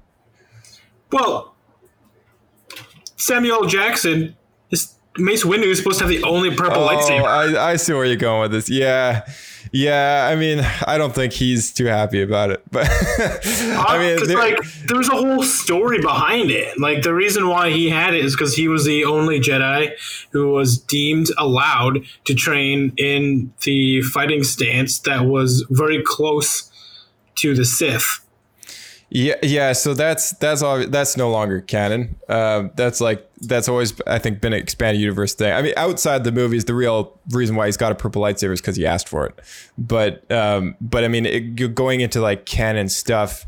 Uh, Jedi Fallen Order also kind of confirmed at a level that you can have almost any color lightsaber, including orange and yellow. Uh, I mean, with with Clone Wars and Rebels and and Rise of Skywalker, we've seen yellow a couple times now, uh, including the Marvel comic books.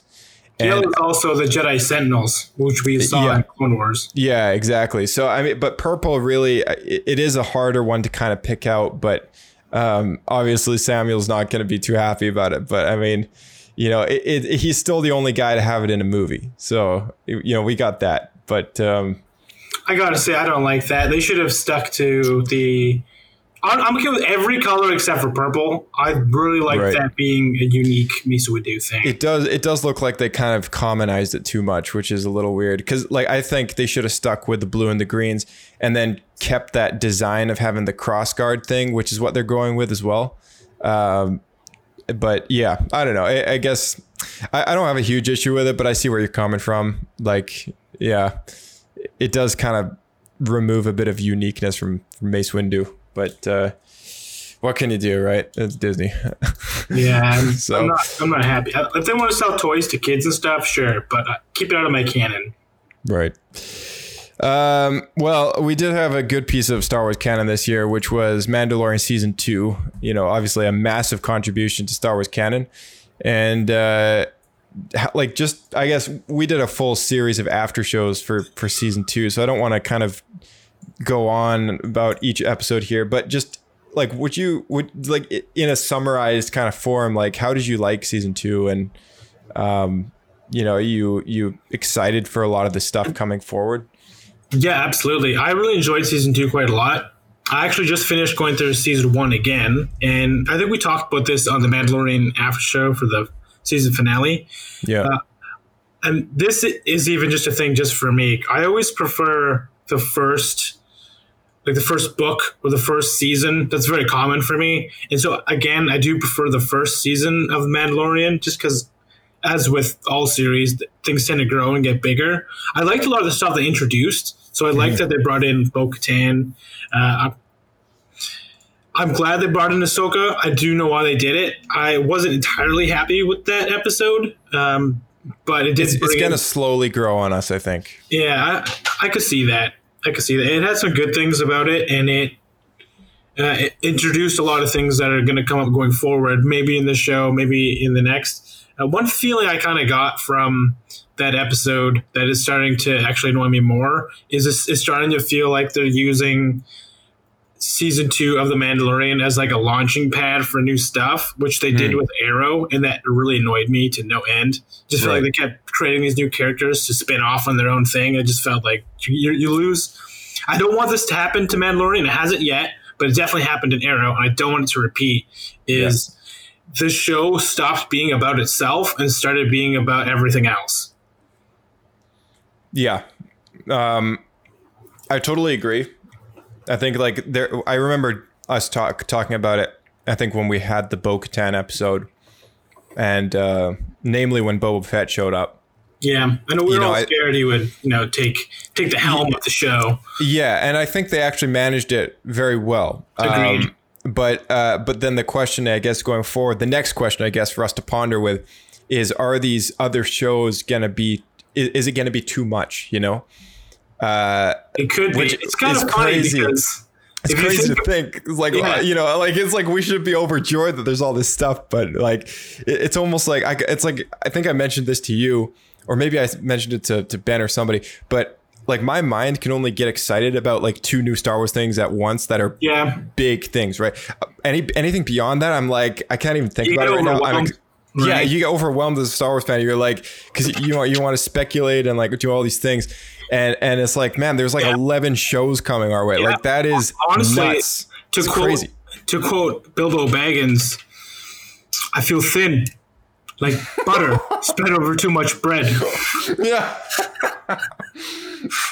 well, this is very much um, in the opposite direction that, that they were taking Star Wars when they uh, kind of canceled all the spin-offs. Yeah, which is so ironic. It was like just before Mandalorian came out, so.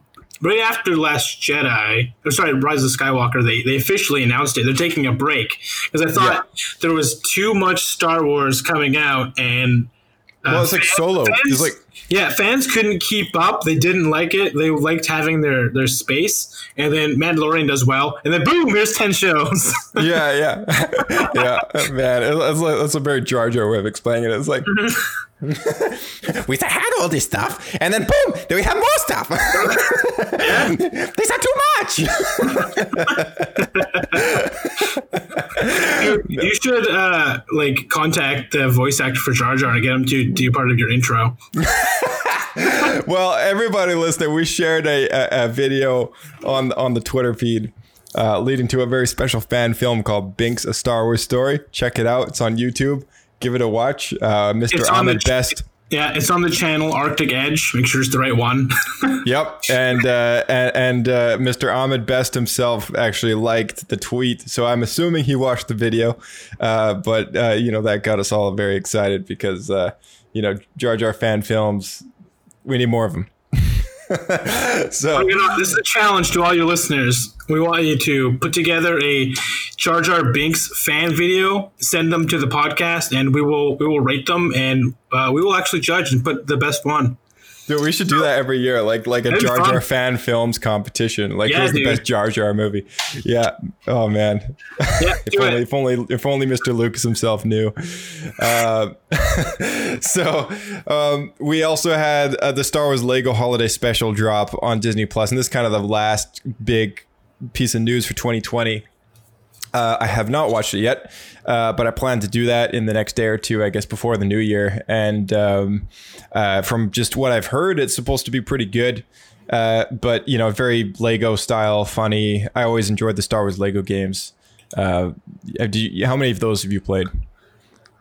Uh, I played the original one and uh, original trilogy uh, era one. I never did play the prequels. I probably should. That was Uh, the second one, the original trilogy one. Yeah, well, they just released because they released all the original trilogy in just one game, right? So I played that when it came out. Actually, I didn't even own the game.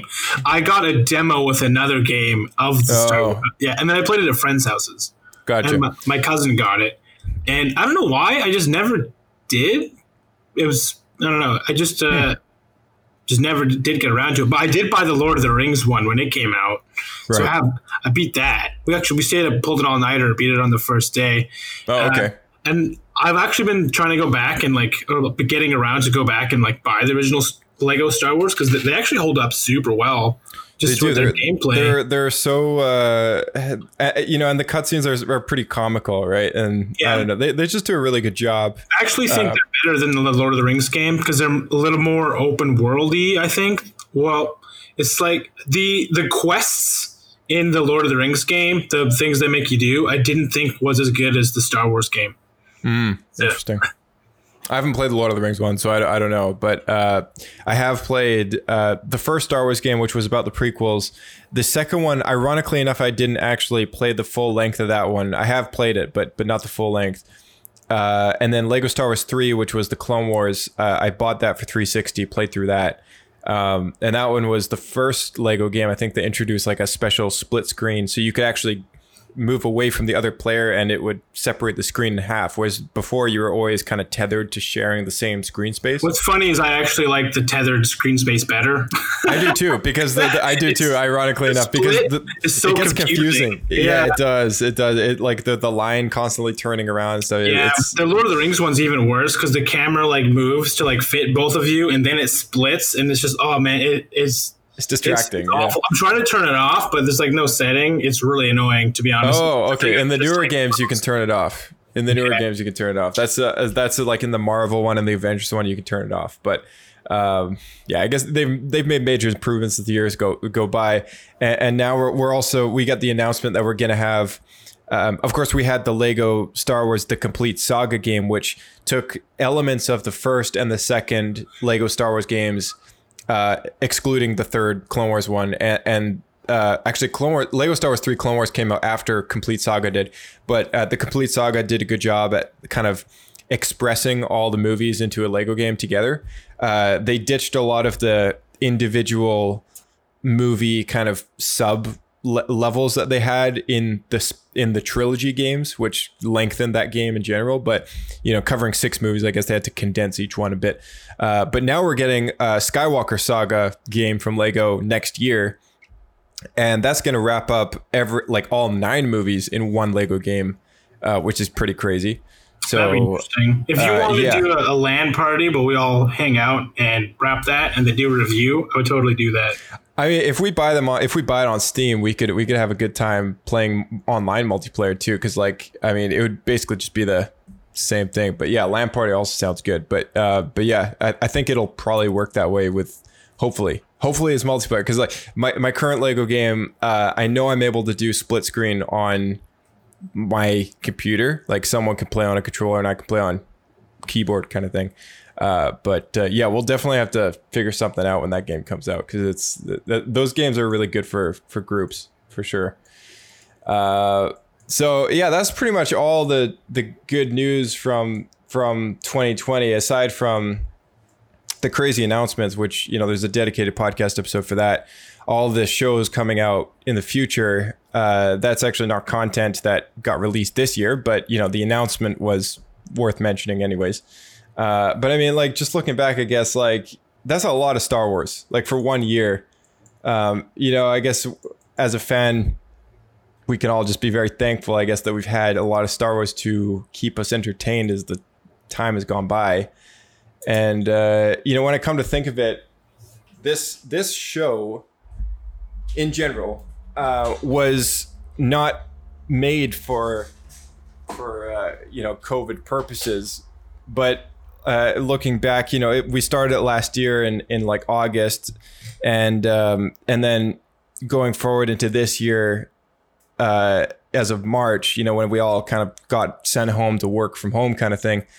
Uh, I guess that was only sort of a six seven month period.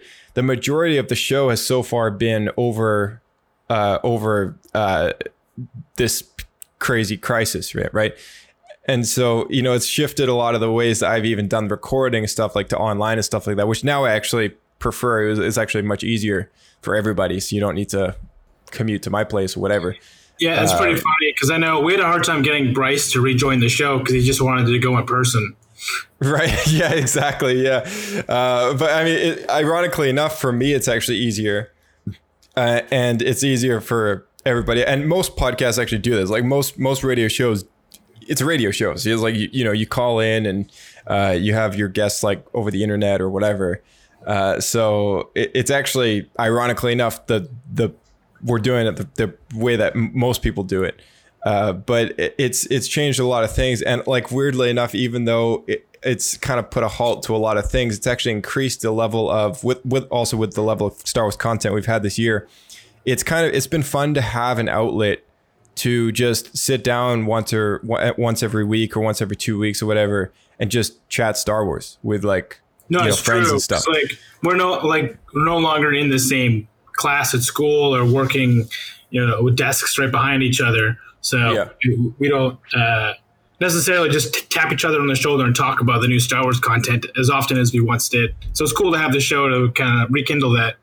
Yeah, exactly. And you know, as as you know, from us, I guess just being being able to do the recording stuff like that, it's been a it's been a really fun year. Um, you know, doing Mandalorian, we had uh, uh, the Clone Wars talk series with Diego earlier this year, which which was wrapped up with season seven. Uh, and uh, you know a lot of other a lot of other things here and there that we've done on the on the podcast, and uh, I guess just um, you know, hope that everyone listening has been entertained over the last year and, and looking forward to a, a good year going forward. Um, hopefully a better one. And, uh, you know, there's lots to look forward to as far as Star Wars content goes. You know, it's crazy to think we're getting 11 shows, but, uh, you know, hopefully we'll still be doing this podcast by that time. And there's going to be so much going on to talk about. So, um, yeah, anyway, did you, uh, did you have any last words there, no, I think you covered it pretty well. Uh, maybe stay tuned. There's going to be far too many review shows coming up, I'm sure. So, you know, keep an eye on the chat. And I look forward to seeing everyone's Jar Jar Binks videos. Yeah, absolutely. All right, buddy. I guess we'll uh, catch you in the new year on Star Wars Escape Pod. Yeah, sounds good. See you in the year. All right, everybody. Thank you so much for tuning in to Star Wars Escape Pod this past year, 2020. It's been a crazy one, but uh, this podcast hopefully has kept you entertained with Star Wars news, discussion, commentary, uh, whatever it's been, being the commentary tracks, the Clone Wars talk, you know, the the the after shows for Mandalorian. We got we had so much happening this past year, and uh, you you guys can all look forward to a lot more stuff coming your way. I mean, we have Star Wars Squadrons out, Tales from Galaxy's Edge, the Batuu VR game. Uh, of course, the uh, the Rebels Talk series is still a work in progress. You know, going through Rebels with Diego, uh, that still needs to happen. Uh, we've had our Lightspeed project uh, going on, which is the the weekly news headlines uh, in regards to Star Wars news. So keep an eye out for those 15 minute or less episodes. we also have an episode around the corner called Why Watch the Clone Wars. And going into 2021, no better way than to reevaluate uh, our classic shows like the Clone Wars. And uh, with Bad Batch around the corner and Mandalorian out, it's all the more relevant to do that. And there's going to be a podcast episode directed uh, at anybody who hasn't seen that show. And, and it'll be kind of the nice, maybe a nice nudge in that direction to watching it if, if you haven't seen it before. Uh, there's also a plan to do uh, a Mandalorian season two recap discussion and uh, a bunch of explained episodes, which will be filling you in on the stories of Darth Maul and the Dark Saber, Bo Katan, Thrawn, Boba Fett, Ahsoka Tano, etc. Guys, it's been an awesome year. Thanks so much for tuning into the show. May the force be with you. And if you can, please share this show with a friend and drop us the five stars. We'll see you guys next time on Star Wars Escape Pod.